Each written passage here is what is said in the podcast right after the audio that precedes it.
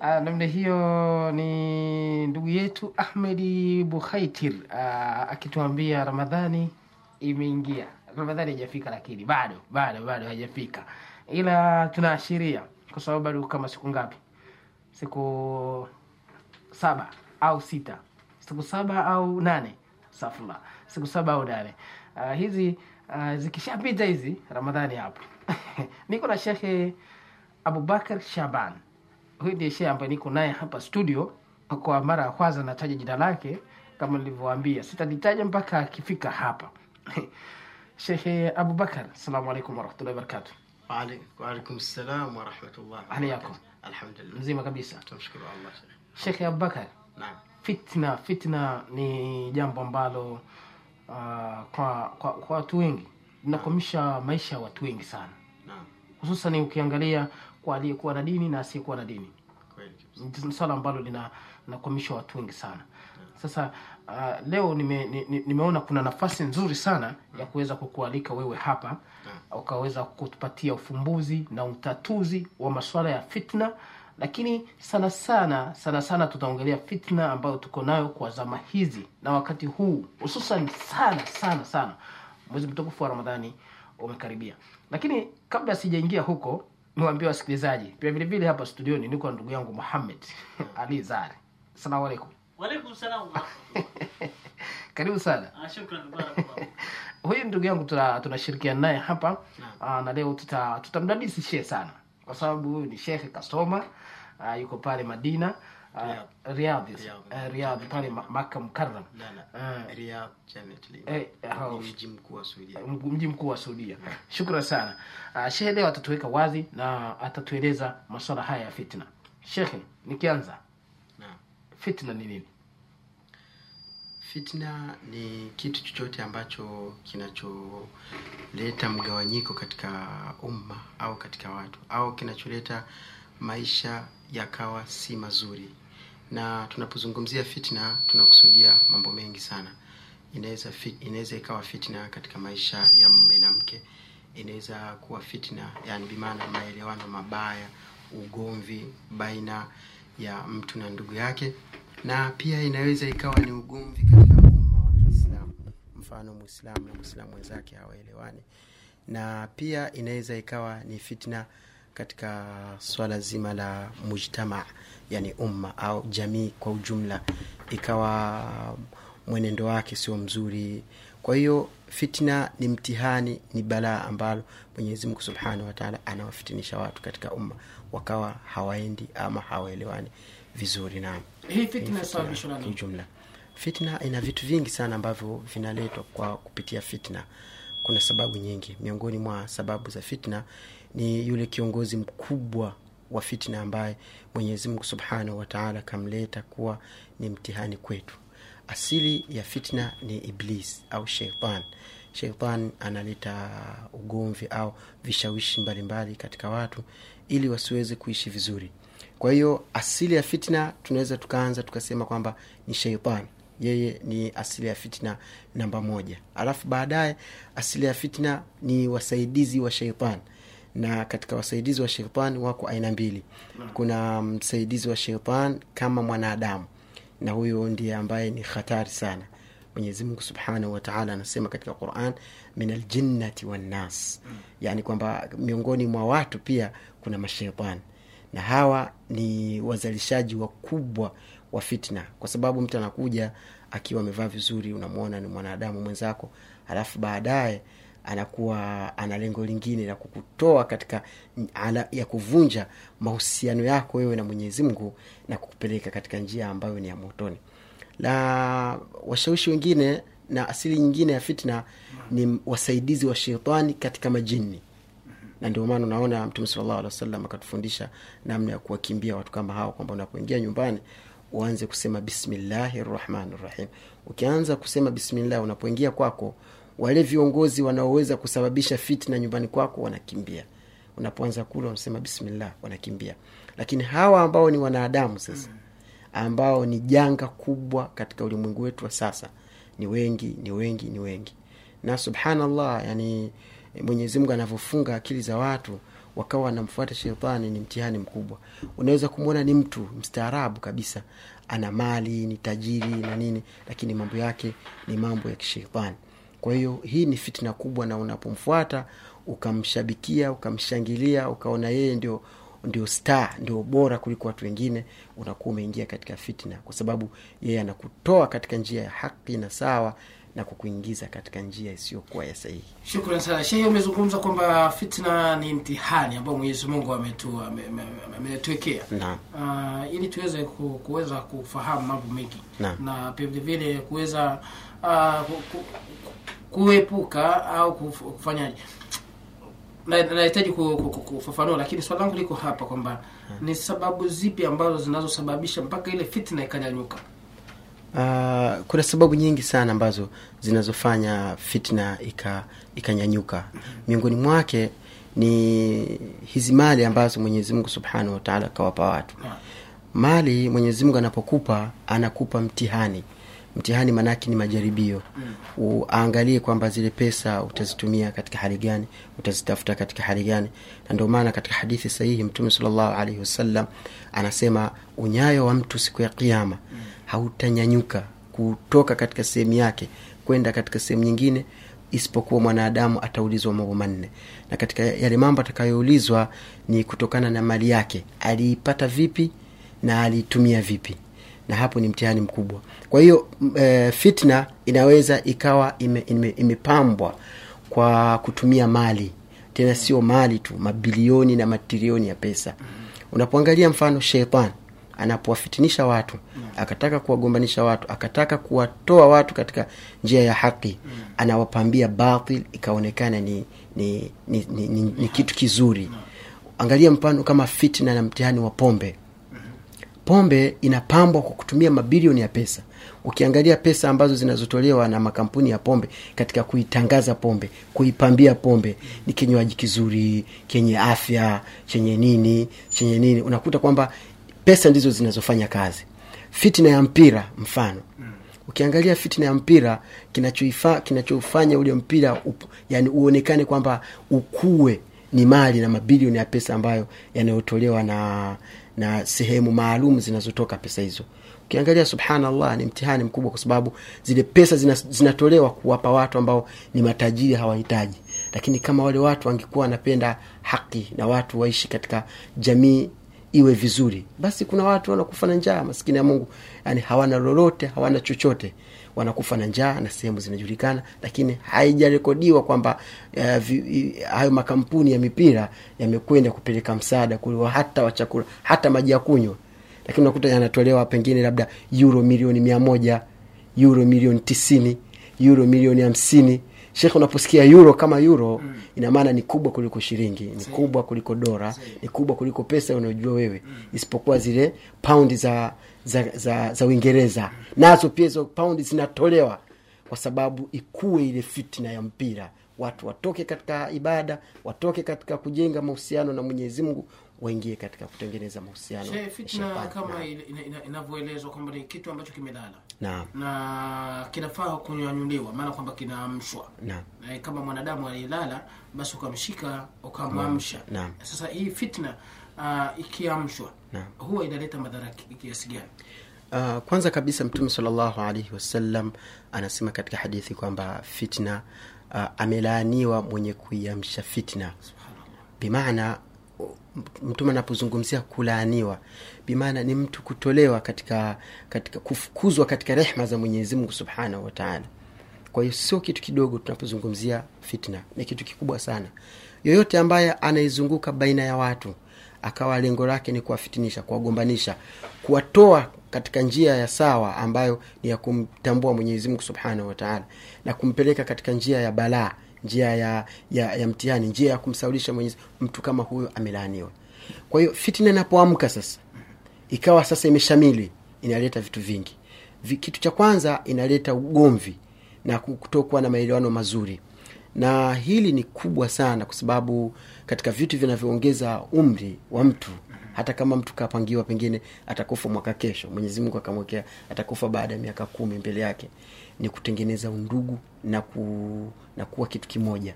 Yaani ku, kuunga udugu kina una, una, unaongeza umri. Fitna inapoingia inavunja mambo yale pale. Mfano kama fitna zilizoko katika majumba. Weza kuwa mtu na ndugu yake hawaelewani vizuri. Na matokeo yake mtu anapozidiwa anakwenda kwa hawa waganga wa kienyeji hawa makohani mwenyezi mungu awaongoze. Na tunawaomba pia waache kwa sababu watakapokufa katika hali hiyo wataingia motoni. Mtume salllahu anazungumza yoyote mwenye kumsadikisha mtu ambaye anajifanya kuwa ni mganga wa kienyeji au mpiga ramli au kohani basi amekufuru yale yaliyoshuka kwa mtume wetu muhammad salllahu huyu amekwenda tu wala sio mganga. Je itakuwaje yule ambaye ndio mwenyewe sasa. Subhanallah utakuta ni mtihani mkubwa. Kwa hiyo fitna inapokuwa watu wana, wanaiangalia wanaitolea macho wanaifuata matokeo yake inawapoteza. Inapowapoteza wanakuwa wamekosa ile asli ya wao kuletwa hapa duniani. Yaani mwanadamu kaletwa duniani kwa malengo gani? Kaletwa kwa malengo maalumu. Mwenyezimungu subhanahu wataala anasema wama khalaktu ljinna walinsa illa liyabudun kwamba mimi sikuomba majini wala watu isipokuwa waniabudu tu. Sasa tunapoingia katika fitna tukagombana tukaleta matatizo yani tukamwacha mwenyezi mungu tukaziacha sheria za allah subhanahu wataala tukaenda katika mambo ambayo hayatakiwi tunakuwa tumepata hasara ambayo chanzo chake na asili yake ni ile fitna iliyoamshwa na watu wakawa wanaifuata she- kwa sababu tumeona kwamba fitna ni jambo baya sana, na, kwa sababu linaweza likawa sababu ya kupunguziwa mtu umri, na, kwa sababu ya kuweza kukata udugu na, na kuwata- kukata mawasiliano baina ya ndugu na ndugu au jamaa na jamaa au marafiki kwa marafiki. na. Sasa tunakuja uh, fitna ziko za aina ngapi? fitna ziko aina tofauti kulingana na na kile kitu ambacho kilichosababisha ile fitna uh, kuna fitna ambayo ina, inaweza ikawa ni ugomvi baina ya mtu na mtu mwingine. Hiyo ni fitna. Kuna fitna ya kumzulia mtu uongo. Labda pengine umezungumza kumsema mtu kitu ambacho yeye hakukisema.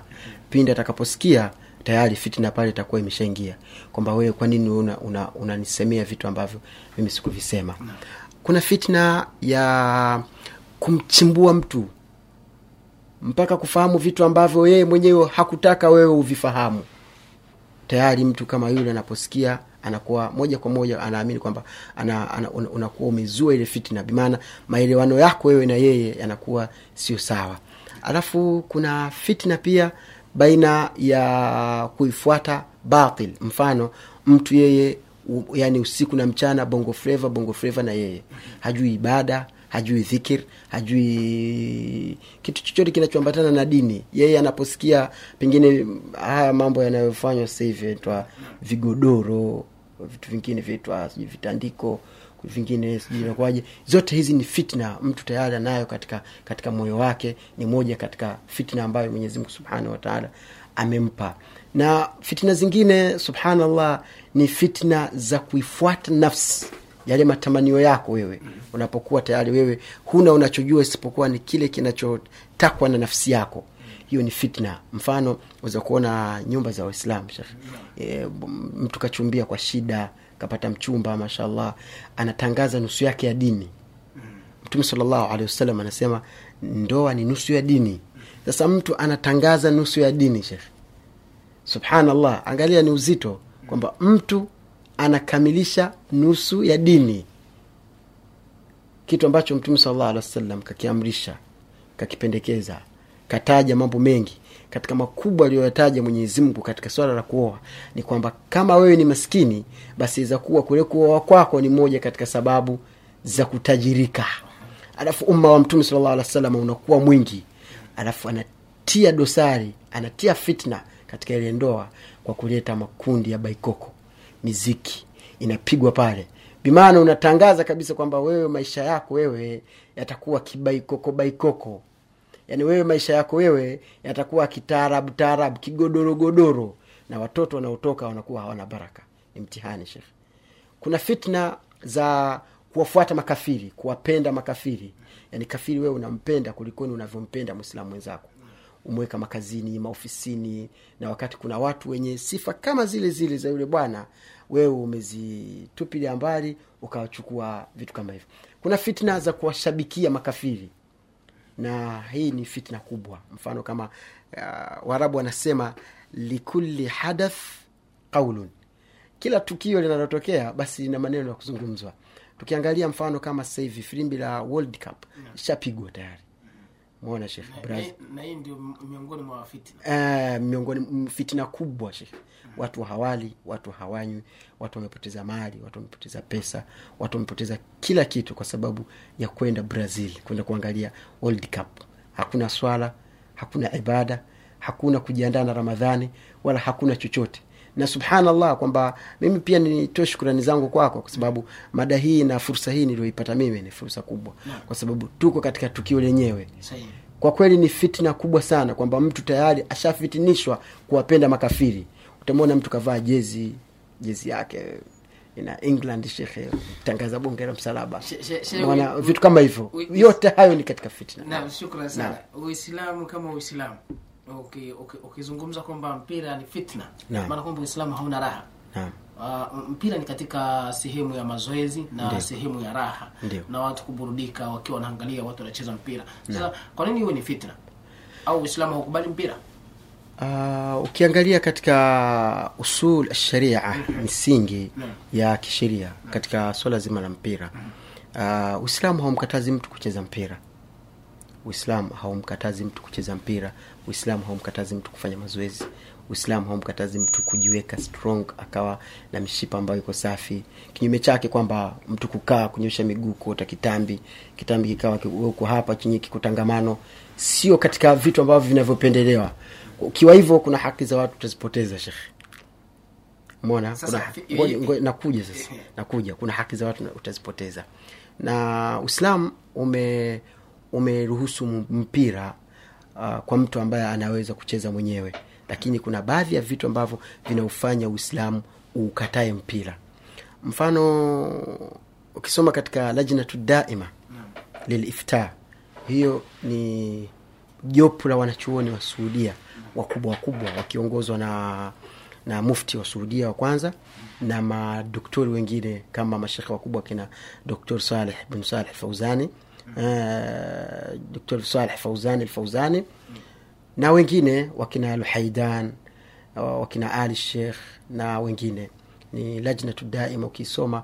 Sasa hivi nadhani mpaka toleo ambalo limetokea lipo mpaka sasa hivi nadhani ni mijeled 35 au 36 au 37 ukisoma kuna fatwa ambayo ilitolewa kuhusiana na mpira wa, mi, mpira wa miguu kuangalia mpira.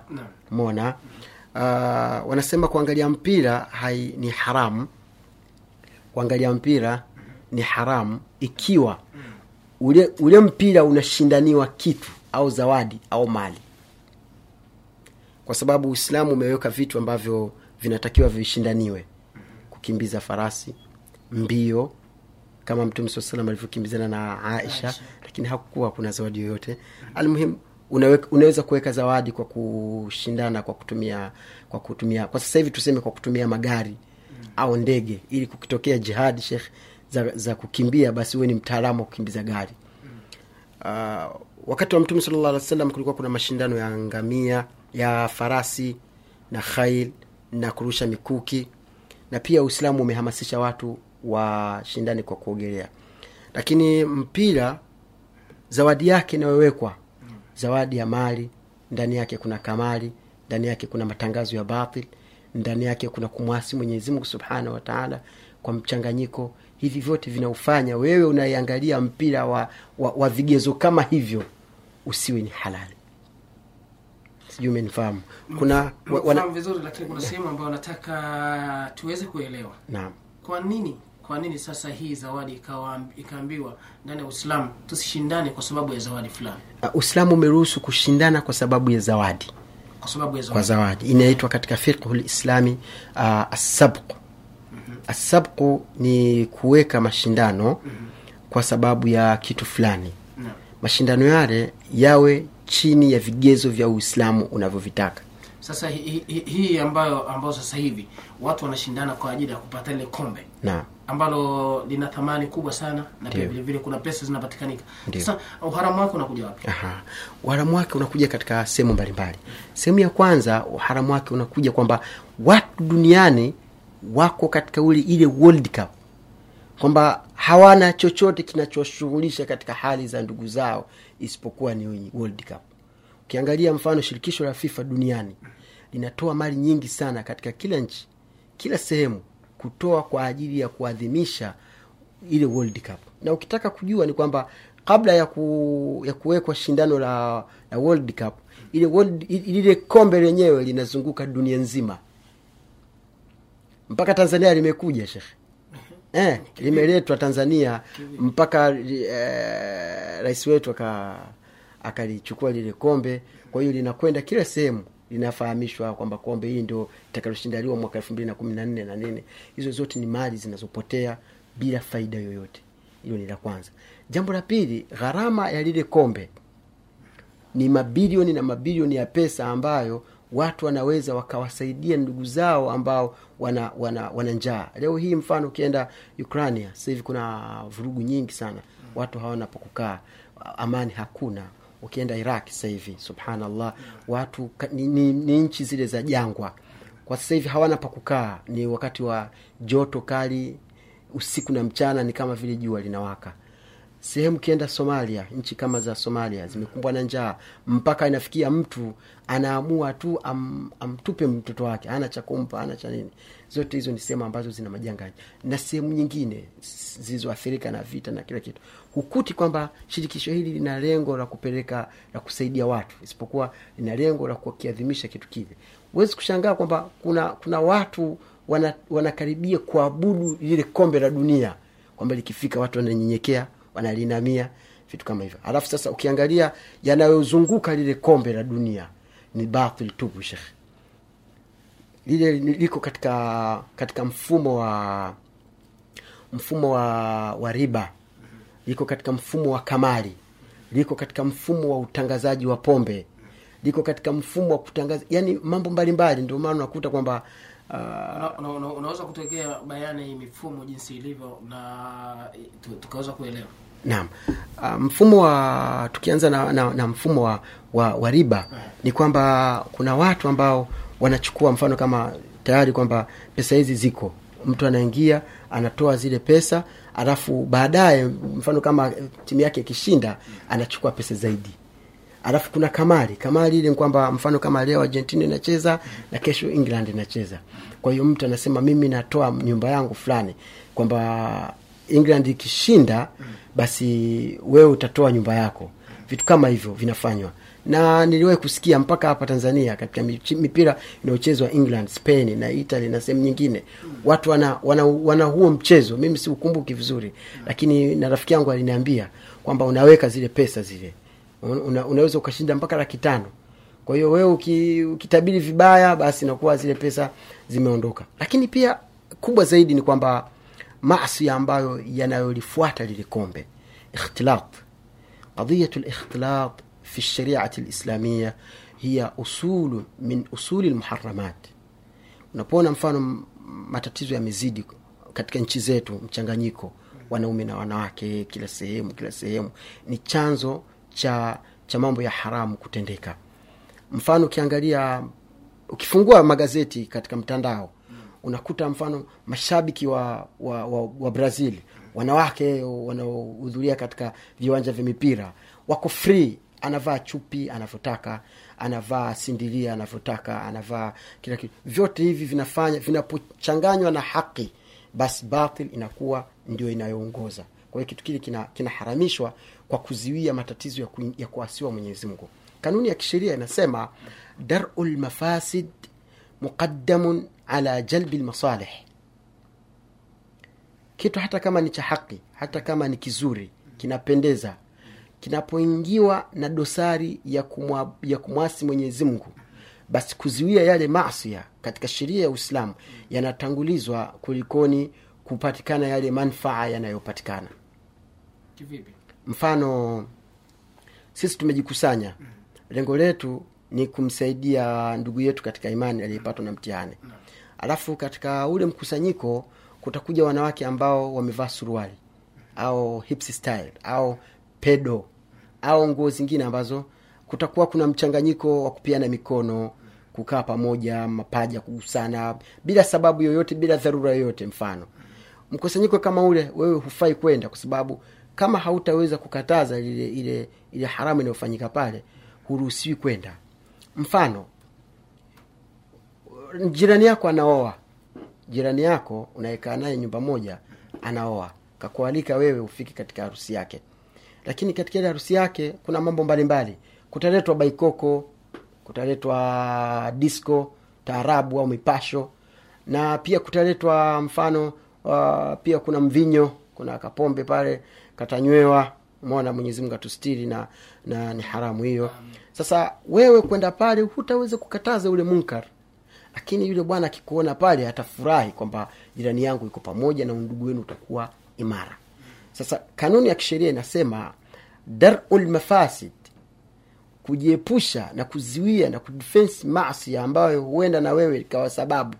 Kujiepusha katika sheria muqaddamun kunatangulizwa kulikoni yale manfaa ya ile furaha yule jirani yako we, yeye kukuona kwamba uko katika ile sherehe yake.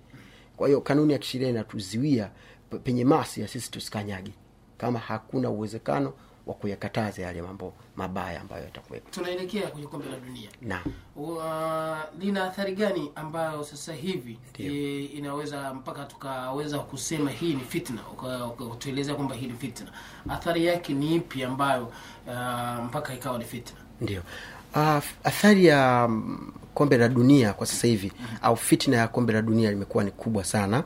Kwa sababu kwanza tukianzia na bila ku, ku, ku, kuingia katika vidhibiti ambavyo vinavyofanya uwe, ile iwe ni fitna ukiangalia kule kule ambako lina- hilo kombe amba, ambako linapochezwa linapochezwa hilo kombe gumzo ambalo liko katika watu ni kombe lile pale. Mfano kama sasa hivi mpira inachezwa saa moja nyakati za maghrib nyakati za isha. Mipira inachezwa nyakati za usiku saa saba. Ukiangalia hizi time zote hizi ni time ambazo mpaka saa kumi. mpaka saa kumi. Ni time ambazo Mwe- mwenyezi mungu anatakiwa abudiwe nyakati za ibada. Kwa nchi ambazo ni za brazil sijui time zao lakini uh, lazima zitakuwa zinaambatana na ibada maalumu. Kulingana na watu walivyokuwa na hamaki ya ule mpira na nini unakuta watu wanakwenda uwanjani kuanzia asubuhi mpaka mechi zote zitakapochezwa mfano. Ikiwa kama ni mechi itachezwa saa saba ya usiku basi watu kuanzia saa moja wanaingia kwa sababu dunia nzima imekwenda. Hilo ni fitna kubwa kwa sababu kwanza kabisa itakuziwia wewe kumwabudu mwenyezi mungu. Hilo ni la kwanza. Jambo la pili utaenda kuona muharamat vitu ambavyo mwenyezi mungu kaviharamisha maharamati zenyewe ni mchanganyiko ambao upo baina ya wale mashabiki.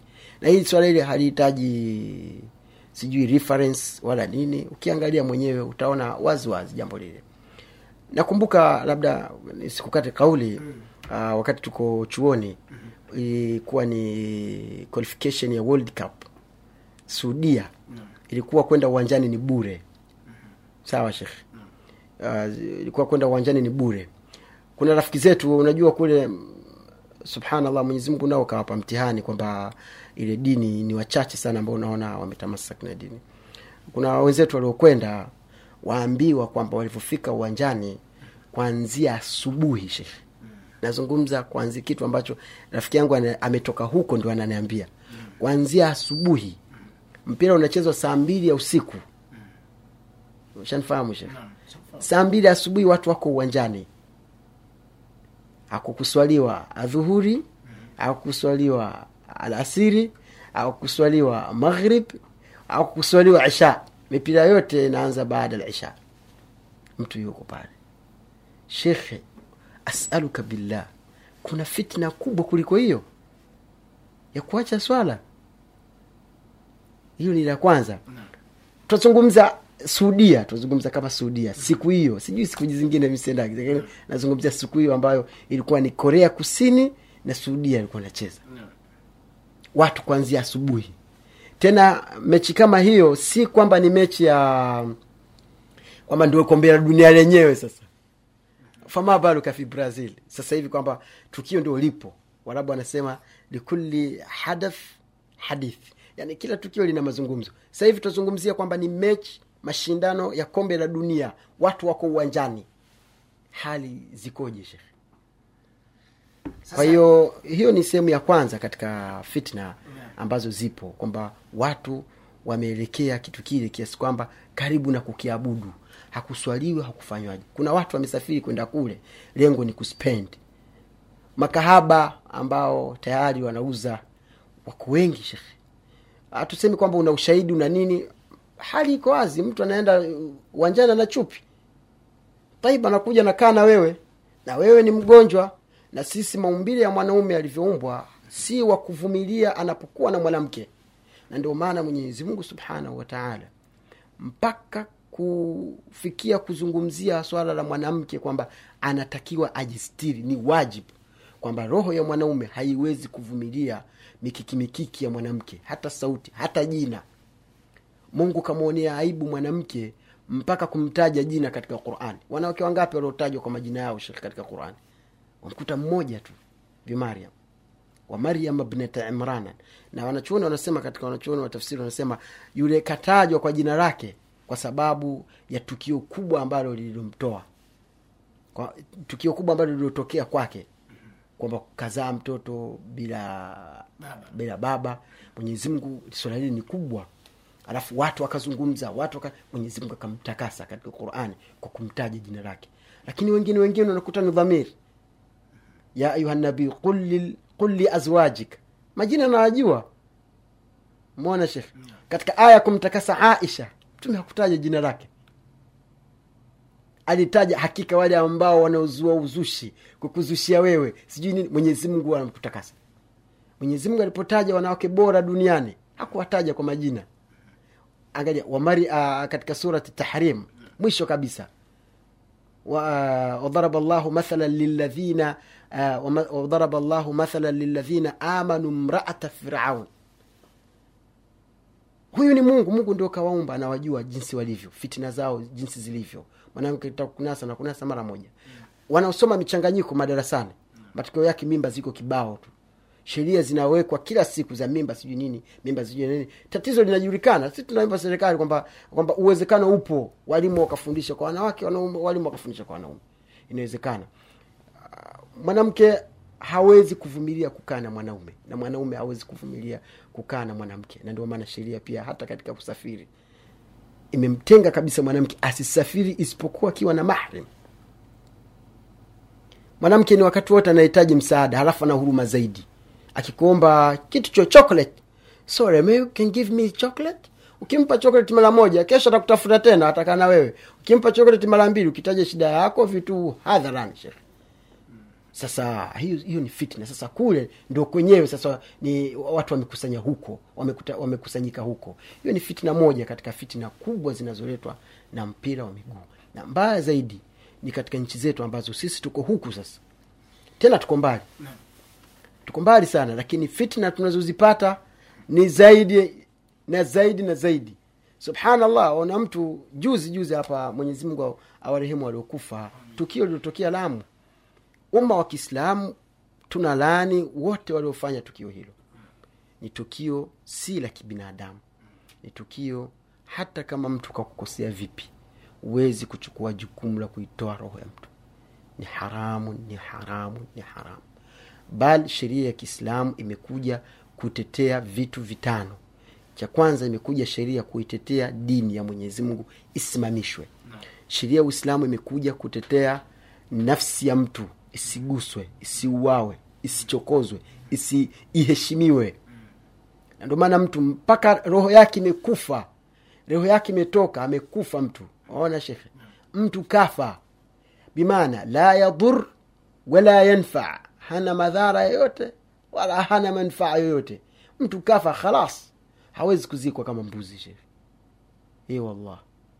Lazima aoshwe atawadhishwe avikwe sanda afu yani lichimbwe shimo lenye kipimo maalumu. Ndani ya shimo atengenezewe chumba safi ambayo ni mwanandani.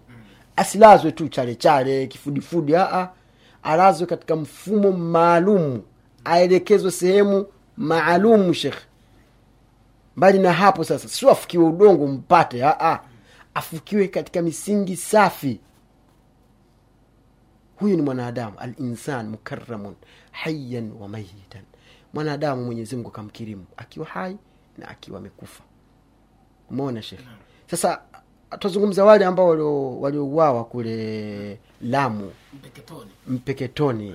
Shekhe watu wengine walikuwa katika makumbi ya mpira na, na hizi ni fitna. Hizo ni fitna. Hebu angalia shef watu walikuwa katika ukumbi wa mpira wanaangalia boli mimi sizungumzi kwamba kwa hiyo wataingia motoni ama hawaingii motoni. Fitna za mpira zimewakumba shekh zimewapata. Kuna tofauti ya yule aliyeunguziwa nyumba akiwa na mwabudu allah subhanahu wataala katika ule usiku. Allahu akbar. Anamsabih allah subhanahu wataala anamwomba mwenyezimngu amsamehe wakati ambao mwenyezi mungu saa saba saa nane saa tisa ndio mpira mechi za mwisho zinaishaishia huko. Allah anashuka katika mbingu ya dunia na kutafuta watu wenye shida wamwombe awape. Wewe unamwangalia mtu kavaa jezi na msalaba. Kiukweli ni fitna kubwa. Kabla ya miaka minne au mitatu kabla sijasahau kuna tukio lilotokea congo sehemu inayoitwa uvira kama sijasahau lori moja lilikuwa limebeba petroli katika haya magari makubwa ya kubeba petroli. Uh, likapata ajali lile lori likaanguka. Ilikuwa ni usiku.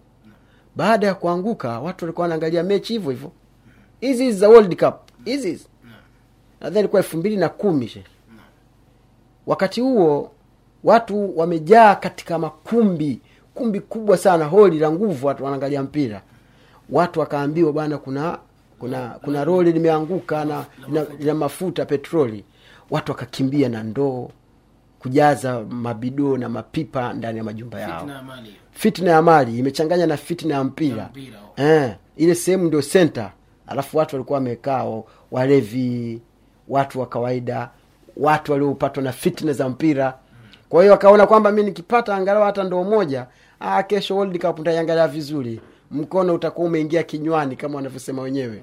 Ya allah shekh waamini iliyotokea shekh bwana mmoja alikuwa ashafurahi ashapata mafuta alikuwa na sigara mdomoni. Anavuta shekhe alipovuta ile sigara kile kipisi kilichobaki akakidondosha chini. Inna lillahi wa inna ilaihi raji. Shekhe kijiji chote kiliangamia chote wale watangazaji wanazungumza hapa walikuwa wanaangalia mpira alikuwa holi kubwa la kuangalia mpira. Watu wamekufa katika katika mpira shef, majivu shef. kwa hiyo mimi nadhani kwamba fitna za mpira ni kubwa. Lakini pia fitna kubwa ni kwamba mtu anamwona kabisa huyu si mwislamu hata kama awe na utaalamu wa vipi uislamu umeharamisha umekataza kuwapenda makafiri. Waona mtu kavaa jezi lake jezi lake lina msalaba. Huko nyuma limeandikwa jina la mchezaji si mwislamu mpaka anaingia nalo msikitini. Fitna shekh za mpira. Ukimwambia bwana umevaa hizo nguo nyumbani una nguo nzuri una kanzu na nini? Anaambia kwani hii nguo ni haramu? Kweli wakati ule wa mtume salllahu alehi wasallam kweli angeonekana angeonekana abubakar sidiq amevaa nguo maalum katika nguo za makafiri mbele ya mtume salllahu alehi wasallam kwa nini? Twakataa nini? Tunakubali tuna nini? Fitna. Mpaka mtu yuko radhi mwenyewe subhanallah. Pombe ya kilimanjaro premier league kama ndio premier laga kama ndio ni wajua majina mm.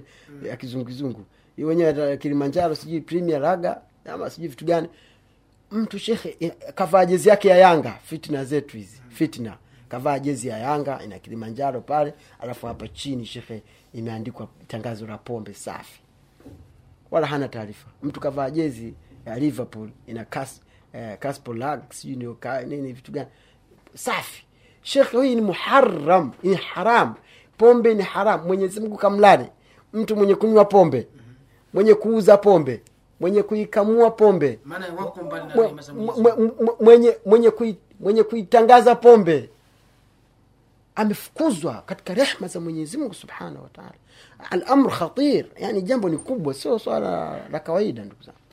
Kwa hiyo shekhe fitna za mpira ni kubwa sana lakini kubwa zaidi ni kwamba zinawatoa watu na ile hamasa ya dini kwamba mtu hana haja na dini yake lakini yuko radhi akeshe mpaka asubuhi kwa kuangalia mpira. Sasa ni mipaka ambayo labda kama ni uislamu ukaweka kwenye kombe la mfano kama la dunia. Naam. Ah, ingekuwa ni ipi? Aha. kuna mipaka ambayo uislamu ume, umeweka ili wewe uweze ku, kuangalia mpira. Bimaana mambo haya yakikamilika basi unatakiwa wewe uangalie mpira wako washe runinga yako. Kama kawaida yako yani mpaka asubuhi uangalie. Lakini kwa sharti mambo haya yakamilike. Mambo haya kama hayakukamilika basi wewe huruhusiwi kuangalia mpira. Yaani wewe ni bora ukae nyumbani na familia yako umwombe mwenyezi mungu ufanye ibada zako fanye istighfar. Jambo la kwanza lazima kwamba uhisi kwamba wewe kila unachokifanya kidogo na kikubwa ujue mwenyezi mungu subhanahu wataala atakuuliza siku ya kiama sasa jaribu kufikiria kwamba siku mwenyezi mungu atakapokuuliza kutokana na muda ulioupoteza ukakusababisha usiswali ya solatulfajir au swala zingine kwamba utamwambia mungu ulikuwa unaangalia mpira. Ewe mwenyezi mungu mimi siku hiyo ah, nilikuwa namwangalia cristiano ronaldo nilikuwa namwangalia messi nilikuwa namwangalia neymar nilikuwa namwangalia uh, cross sijui ton cross nilikuwa namwangalia mural nilikuwa naangalia sijui nani. Wako wengi siku ile unamwambia mungu kwamba e, mwenyezi mungu mimi nilikuwa naangalia mpira. Mtume salllahu alithibitisha hili anasema siku ya kiama unyayo wa mtu hautatoka hata nyanyua mtu mguu wake isipokuwa ataulizwa mambo manne. Katika atakayoulizwa ataulizwa kuhusiana na na muda wake umri wake kaumaliza vipi umri wako wewe umeumaliza vipi? Muda wako wewe uliutumia vipi? Ujana wako wewe uliutumia vipi? Kwa hiyo kama umri wako uliutumia vibaya kama umri wako umeutumia vizuri basi ni hapo hapo mwenyezi mungu atakapokuuliza utajua mwenyewe utamjibu vipi. Lakini ndugu zangu uh, sio rahisi kwa kweli kumjibu mwenyezi mungu kuwa muda wako uliumaliza kwa kuangalia mpira. Sasa hivi tunahitaji vitu vingi sana. Tunahitaji msamaha wa mwenyezi mungu. Tunahitaji kupokea mwezi mtukufu wa ramadhan tunahitaji kuwa na unyenyekevu na, kum, na kujenga mahusiano bora mazuri na allah subhanahu wa taala. Eti wewe badala ya kufanya hivyo uko katika una, uko katika mpira. Muda wako wote wewe ni mtu wa kuangalia bori boli kama ni mtu wa kuangalia sijui nini ni mtu wa kuangalia nini wallahi umri wako unakwisha hautapata chochote alafu unakufa ni maskini alafu unakwenda siku ya kiama mwenyezi mungu subhanahu wataala anakuuliza kwamba umri wako wewe uliumaliza vipi. Ndugu zangu hiyo ni fitna kubwa. Labda tuzungumzie vi, e, misingi ambayo ipindi itakapokamilika basi mtu anatakiwa aangalie mpira. Jambo la kwanza kabisa wanatakiwa wale wanaocheza wewe unayetaka sasa kuangalia mpira kwamba ni lazima uangalie mpira basi iwe wewe ni mwanaume na wale wanaocheza unaoangalia ni wanaume watupu. Au wanaocheza ni wanawake na wewe unayeangalia ni mwanamke. Bimaana wanaume waangaliwe na wanaume na wanawake waangaliwe na wanawake. Wewe utaliangalia hilo mpira hiyo inayochezwa hilo linawezekana au lipo? Kama halipo ujue jambo la kwanza hilo limeshatoka kwamba usiangalie mpira. Jambo la pili wale wawe wale wanaocheza mpira wamestiri uh, tupu zao. Wale wanaocheza na wewe ambaye unaangalia ule mpira hauko uchi ukiangalia uh, nguo zinazovaliwa sasa hivi mtu anacheza mpira na viungo vyake vya siri viko waziwazi. Akipiga mpira eh, mambo hayo yako hadharani. Akifanya hivi mambo yako hadharani. Ni mtihani kwa kweli. Mpaka juzi subhanallah mwenyezi atustiri. Si vizuri kuzungumza lakini nazungumza katika mlango wa hili la, la kustiri la kustiri tupu katika kucheza mpira. Nasoma baadhi ya headings katika moja ya magazeti ya kiarabu. Anasema uh, kuna mchezaji mmoja kaonekana na miguu mitatu. Wamemwonyesha pale halafu wakatia duara katika ule mguu wake watatu. Kwamba kavaa kaptura nye- nyembamba alafu iko juu mapajani. Wakati aliruka kupiga mpira uh, ile hazina yake ya kutengeneza watoto iko waziwazi shehe. Sasa wameandika headings kwamba mchezaji ambaye mwenye miguu mitatu mguu wa tatu shekhe ushajulikana bwana. Umeona? Sasa ni moja kwamba vitu viko wazi kwamba ile sio stara ya, ku, ya mtu mwenye heshima zake akavaa vile. Mbaya zaidi katika vitu ambavyo ni muharam alwashmu. Mtu kajichora mwili mzima kono zima mwenyezi mungu kaha- kaharam kalaani mtu mwenye kujichora tunapozungumza kujichora tuzungumzi kujichora piko tunazungumzia kujiunguza kwamba yale ni machata yako na hayaondoki. Mwenyezi mungu subhanahu wataala kamlani mtu mwenye kufanya hivyo. Kiufupi wanaoshangiliwa subhanallah mwenyezi awaongoze. Si watu wema shekh zamani watu walikuwa masahaba walikuwa nawapenda watu wema walikuwa na, wanafurahia watu wema walikuwa kitu mtu ni, ni muhsin anafanya kitu kizuri basi anapendwa kwa kitu kile. Lakini sasa hivi mtu anafanya masia anafurahia jambo lile na mashabiki wake wanafuata. Leo hii hawa wasanii ambao wapo na tutazungumzia hivyo kwa sababu pia tuko katika msimu wa mistanga shekhe mm, fitna hiyo. Tuko katika msimu wa mistanga. Asilimia ya waislamu tanga tisin filmia asilimia mia shekh asilimia tisini tuache hizo asilimia moja. Haya tuseme asilimia themanini. Majina yote ya misitanga utawakuta ni waislamu. Wachache ambao si waislamu tutazungumza sio dini. Ni haramu mashindano kama yale. Wewe mwenye mtoto wako ni masul mwenyezi mungu atakuuliza kwa sababu gani umemwacha yule mtoto akaenda akaenda mpaka akafikia kiwango cha kugombania umistanga. Nenda kaone wanavyochezeshwa shekhe wanazungushwa huku na huku na huku na huku. Wanaotoa rushwa ya ngono ni wengine. Yani ni balaa ni balaa na fitna kubwa shekhe haya yote tunazungumza kwa sababu yako katika siaki ya kashfu laura mwenyezi mungu kakataza mwanaume au mwanamke kutembea uchi kuonyesha uh, tupu zake. Kuna kitu kingine kinaumiza roho sana shekh yani inakuwaje baba mama unaangalia kwenye tv alafu unafurahi mwana, mwanangu yule bwana alhamdulillah. Msichana sasa hivi wako kwenye kambi shekh wako kwenye kambi sasa hivi. Wako huko wanakojua wenyewe. Ya allah anayetaka anaenda tu anachukua anafanya shughuli zake anarudisha. Yani ni balaa sasa hizi zote ni fitna. Lakini tukiangalia katika vitu ambavyo vinavyofanya wewe usiangalie mpira ni kwamba wale wanaoangalia mpira wako uchi na wale wanaocheza wenyewe hawajavaa nguo. Shekh ibn utheimin rahimahullah wakati wa uhai wake aliulizwa hukumu ya kucheza, ya kucheza mpira. Akasema ikiwa mtu kavaa suruali yake umona akawa ile suruali imemstiri uchi wake. Basi acheze mpira. Akusema akiwa mtu amevaa kaptura inayovuka magoti mpaka mambo yote hadharani. Angalia mwenyezimungu alivyotumba shekhe shekh abdurahman mwenyezi katumba maumbile tofauti. Wallahi wabillahi ukifungua youtube andika katika youtube msichana aliyemlilia cristiano ronaldo mwarabu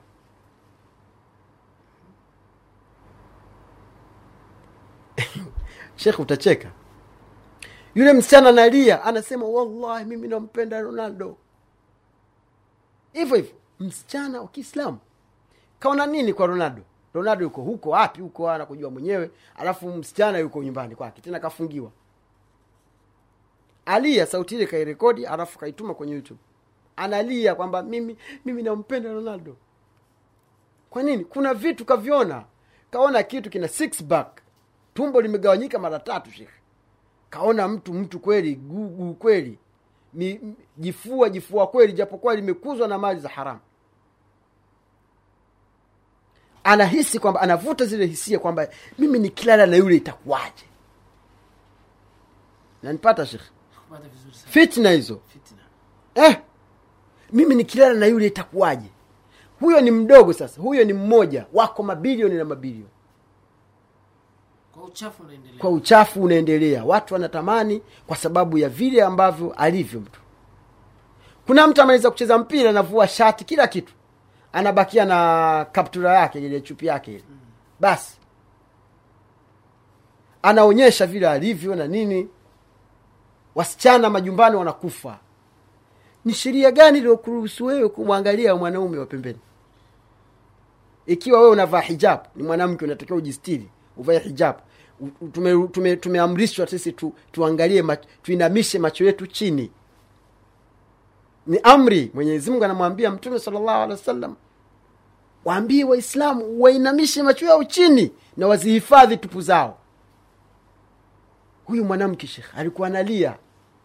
Sasa qadiyatu iktishafi laura tatizo la, la, la, la, la tupu kuwa ya, yani watu kufunua ku, kuonyesha viungo vyao sehemu zao zilizoamrishwa watu wazistiri ni moja katika vigezo vinavyofanya mtu asiangalie mpira mpira usiwe halali. Tuje sasa katika kipengele kingine. Asema katika kipengele cha tatu kinachoufanya mpira usifae ni kwamba anla yushghilahu kwamba mpira ule usimshughulishe an fardhin utekelezaji wa, mbam, wa mambo ya faradhi. Mfahamu shekhe katika meseji ambazo zilikuwa zimezunguka sana katika mtandao wa kijamii mtandao wa whatsapp bwana mmoja anaonyeshwa anaangalia mpira alafu wakati wa swala umefika. Allahu akbar allahu akbar. Yule bwana kaisi kwamba sasa hivi anatakiwa aabudiwe mwenyezi mungu subhanahu wa taala ya allah Sheikh. subhanallah karuka kwenye kiti chake akaenda akatandika mswara kwanza alichukua udhu udhu ule kama umeme Urrrr, ukaosha viungo nini nini, haraka haraka haraka haraka basi akasema allahu akbar alhamdulillah rabbil alamin arrahman arrahim malik yawmiddin iyyaka na'budu wa iyyaka nasta'in غير المغضوب عليهم ولا الضالين آمين قل هو الله احد الله الصمد لم يلد ولم يولد ولم يكن له كفوا الله اكبر سمع الله liman hamid hivyo hizi ndio ibada za wale wagonjwa ambao wamemwogopa mwenyezi mungu wakaenda kuswali. Shekhe mtu anatukanwa imamu shekhe. Huyu imamu vipi? Hajui kama world cup inaendelea. Eh, mtu imamu anatukanwa shekhe. Kwa sababu mpira umeanza saa moja. Mpira kama umeanza saa moja ina maana ni baada maghribi kwa muda mdogo sana. Kwa watu ambao wako huku pwani ina maana kipindi cha kwanza kabla akijaisha wanaadhini salatu lisha kwanza unakatisha uhondo wa kile kipindi ule kam- kamda ka mwisho ka kipindi cha kwanza. Alafu unaenda inakuwa ni half time. Unaenda kuswali. Mpaka swali inamalizika kipindi cha pili kimeshaanza. Hapo utamtukana imamu. Hivi imamu vipi huyu? Afu maimamu wengine bwana utatoa matusi ya bure utatoa nini? Asema kitu cha katika kigeuzo cha tatu cha mtu kutoa kuangalia mpira. Ule mpira usikushughulishe na utekelezaji kamilifu wa fardh ambayo mwenyezi mungu subhanahu wataala kakuamrisha. Neno fardhi hapa sio swala peke yake shekh kuna fardh ya swala kuna fardh ya taatu lwalidain kuwatii wazazi wako. Kuna fardh ya ihsanun ila ahlik mke wako watoto wako wanakuhitaji wewe. Wakati huo. Alafu wewe uko huko kwenye makumbi huko. Umeona shekh eh, kuna fardhi hapa itakushughulisha na salatu ntaswali nitaswali baadaye bwana. Ah, salatu lisha ah, unajua salatu ni ndefu? Ah, salatu bado bwana kabisa. Wasema hivyo. Mpira ukiisha kwanza umeshachoka. Halafu nasubilia hiyo saa sita unaunganisha na saa saba uangalie argentina sijui na nini.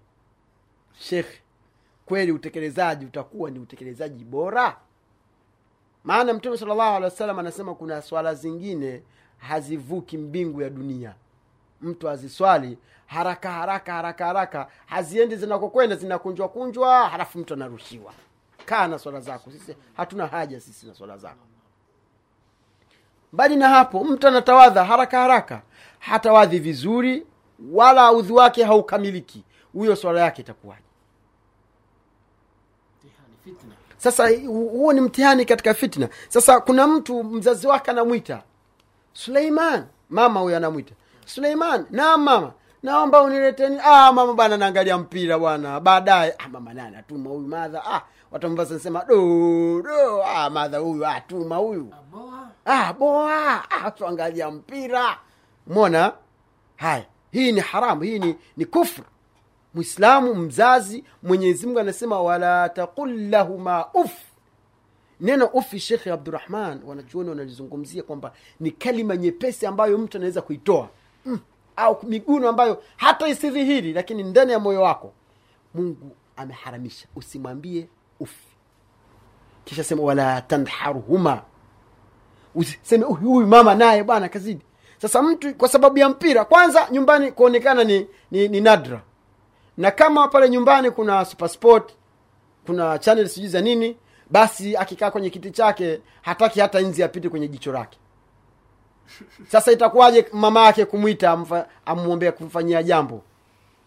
Swala yenyewe kaiakhirisha. Kwa hiyo shekh tatizo lingine ni kwamba watu mipira hii imewashughulisha na na na fardh na utekelezaji wa majukumu ambayo mwanadamu kapewa na allah subhanahu wa taala. Jambo lingine shekhe hili ndio jambo ambalo limekuwa kubwa na ni tatizo sana ni maradhi makubwa. Na tunapozungumza hivi wale wenyewe wanaoangalia mipira wanajua kwamba ule mpira unauangalia usije ukakupelekea kuwa na taasub. Taasub maana yake ni kwamba mimi barcelona uh, real madrid nikimwona namtemea mate. Mimi ni yanga yanga dam. Wasikia? Sikia shekh neno hilo na maana kubwa shekh mimi ni yanga dam. Ukinichana hapa damu yangu inatoka yanga. Au ukimwona mtu wa simba waonaje? Tena subhanallah hawa wanaondesha mapikipiki hawa mabodaboda mabaskeli magari mtu aendesha namwona yule dereva kavaa jezi yake ya yanga alafu yeye ni simba. Ah, ulia mbali huko. Wanachezeana rafu barabarani eti kwa sababu wamevaa jezi ya yanga na simba. Kavaa jezi ya england mwingine kavaa jezi ya brazil. Mwingine kavaa jezi ya ya portugal mwingine kavaa jezi ya uholanzi. Shekhe subhanallah swala hili la taasub la ubinafsi la ubaguzi katika swala la mipira ni swala mama. Tena hili sio kwa mashabiki peke yake. Vilabu havipendani vya mipira. Na hii ni asli ya tahrim ni asili ya uharamu shekh mwenyezi mungu subhanahu wa taala akasema inna akramakum inda llahi atqakum mkarimu kwa mwenyezi mungu mtukufu kwa mwenyezi mungu ni mwenye kumcha allah subhanahu wataala lakini utawakuta kwamba vilabu kwa vilabu havipendani. M- yaani kilabu kinatamani kilabu kingine ki, kishuke daraja. Kisishiriki si ndio? Mm. sio kwamba wampende kwamba sio kwamba wampende ni ni mchezaji mwenzake ama wanini ah, ah. angalia sasa hivi kwamba mchezaji anapotoka katika timu akaenda kwenye timu nyingine kwanza anashtakiwa. Sijui kesi mahakamani. Sijui kesi ya nini shekhe swala gani la kheri lenye misukosuko hiyo? Kama sio shari. Kama sio shari? Kama sio fitna. Hapo ni kwenye vilabu wale marais wa timu wenyewe. Rais wa yanga rais wa simba basi wakikaa labda pengine wakaa wazungumza tuzungumze yanga na simba kwa sababu tu, tufanye mfano uwe karibu. Twende huko huko ndio kabisa mtihani.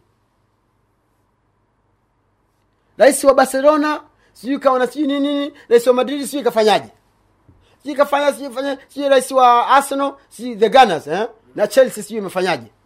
Ah bwana yule wa argentina mpaka imefikia kipindi cha tahasub mtu anatamani mchezaji yule ambaye anayemfunga kila siku bora afe. Eh wallah mi nakumbuka wakati nasoma mombasa kisauni wajua kule manchester nani arsenal ndio sijui nini. Mtu ana, anasema kabisa bora sijui gura nani li- li- likatiki hivyo hivyo kwa sababu kwa sababu akicheza ile siku labda atafunga. aumie. Au aumie? Afe au guli katike. Asicheze tena. Hii ni taasub katika uislamu ni haramu hii peke yake linalifanya kuangalia mpira kusifai umempata shekhe kwa sababu ya ku, ku, kuzalishana taasub na na kubaguana na na na, na ku, ku, kuto kuonana kwamba sisi wote ni kitu kimoja sisi wote ni waislamu tena mtu wa arsenal wakikutana na mtu wa arsenal wanapendana sana hata kama si waislamu. Yaani hata kama wewe wa arsenal na ah, unajua sisi bwana timu yetu moja bwana mi na wewe kitu kimoja. Wasaidiana wenye mikopo wenye nini wenye kila kitu. Lakini mtu wa manchester au mtu anayeshabikia Ina- ina- ina- inaweza ikawa ni familia moja. Ehe ya kimpira mpira. Ngoja kwanza. Familia moja Mm. wako familia moja baba mama ukakuta fitina hii imeingia mpira. Baba ni arsenal baba ni manchester. Ba- baba atoi matumizi. Akifungwa mtihani. Umeona shekhe? Kwa hiyo ni moja katika sababu za kuvunja undugu wa uislamu. Lakini pia uh, jambo lingine asema isije ikawa ni sababu ya kuangalia mpira kufanya mambo yanayomchukiza mwenyezi mungu subhanahu wataala kama kutukana umeona kudharauriana kutoleana kuvunjiana hishma na haya mambo yapo. Basi bali yamefanyika makubwa zaidi. Shekhe unaweza ukaamini kuna watu wanajinyonga kuna watu wanachomana visu kuna watu wanakufa unapigana kuna mtu anakufa kwa presha kisa akafungwa. Haya yote yako katika mpira huu ambao tunauona tunauona kama vile ndo, ndo kila kitu chetu. Shekhe ukiendelea kabisa asema anla yatahawala ila malhatun yatasababu fihi dhiyau lamwal kwamba isije ikawa ni sababu. Ule mpira ni sababu za kupoteza mali zako. Yaani kwamba wewe ndio kituo chako cha, cha, cha, cha, cha starehe. Tunapozungumza maneno haya tunazungumza kwamba sasa hivi watu walionunua ving'amuzi mtu kwa sababu ya world cup. King'amuzi fulani bwana kina world cup bwana. Anunua king'amuzi kwa sababu angalie mpira. Tendo lile ni haramu ni kupoteza mali pasipokuwa na faida yoyote. Asema ule mpira isiwe ni sababu ya wewe kupoteza mali. Kuna watu mechi moja wanatoa hela takriban yani mfano kama sisi tuko kule. Maake ah, ugonjwa uko kote. Sisi tuko suudia ukienda kwenye kef kafteria wanaita kwenda kuangalia mpira kwa sababu pale chuoni mpira hawaonyeshi. Mpira wa wa, wa, wa nje ya suudia na kwa sababu mpira wa suudia wanaonyesha mi sisemi ni halali isipokuwa hamna wanawake kuingia. Lakini ugomvi na na utaasubi na matusi yako hivi hivi. Kwa hiyo kadhiyatu taharimu haiangalii nchi swala tunaposema kwamba swala alifai haiangalii sijui wapi. Tuangalia wapi. Ehe sijui ilifanya nini. Eti kwamba ndo dalili. Unaangalia wakina shekh fauzan wanasemaje? Uthaimin wanasemaje? Vitu hivi vyote Dini wavikataza kwa hiyo dini ni msumeno bwana. Ukiingiza kichwa unakwenda. Kwa hiyo tunaangalia misingi ya kisheria ambayo wewe ukifa leo huulizwi sijui nchi gani huulizwi wapi. Unaulizwa wewe kama wewe ulifanya nini na kwa nini? Mwenyezi mungu subhanahu wa taala jamani tunarudia tena akatuleta katika hii dunia ili tuweze kuiimarisha tuwe viongozi. Kiongozi ni mwenye kuzalisha mwenye kuleta matunda na sio kufanya mambo ambayo yasiyomridhisha allah subhanahu wa taala. umetueleza mambo matano ambayo yakiwa yamekamilika basi mtu anaruhusiwa kucheza kuangalia mpira au na, kucheza mpira na, au kuingia kuiangalia ile timu. Uh, swala la kucheza nisikukatishe, nisikukatishe tulizungumza kucheza hakuna tatizo isipokuwa ulinde misingi hii. Naam. Naam. Uh, sawa tu, tu, tu, tu, tu, tumefikia hapo. Naam. Swala la msingi sasa hivi sasa. Fitna tukijumuisha fitna zote. Na. fitna zote zimeharamishwa. Ziwe za mpira ziwe za kugombanisha watu Naam. ziwe nini. Ngaja hii mpira ni kubwa sana kwa sababu inakusanya fitna zote. Na. watu wanagombana familia inatengana sijui hiki na hiki.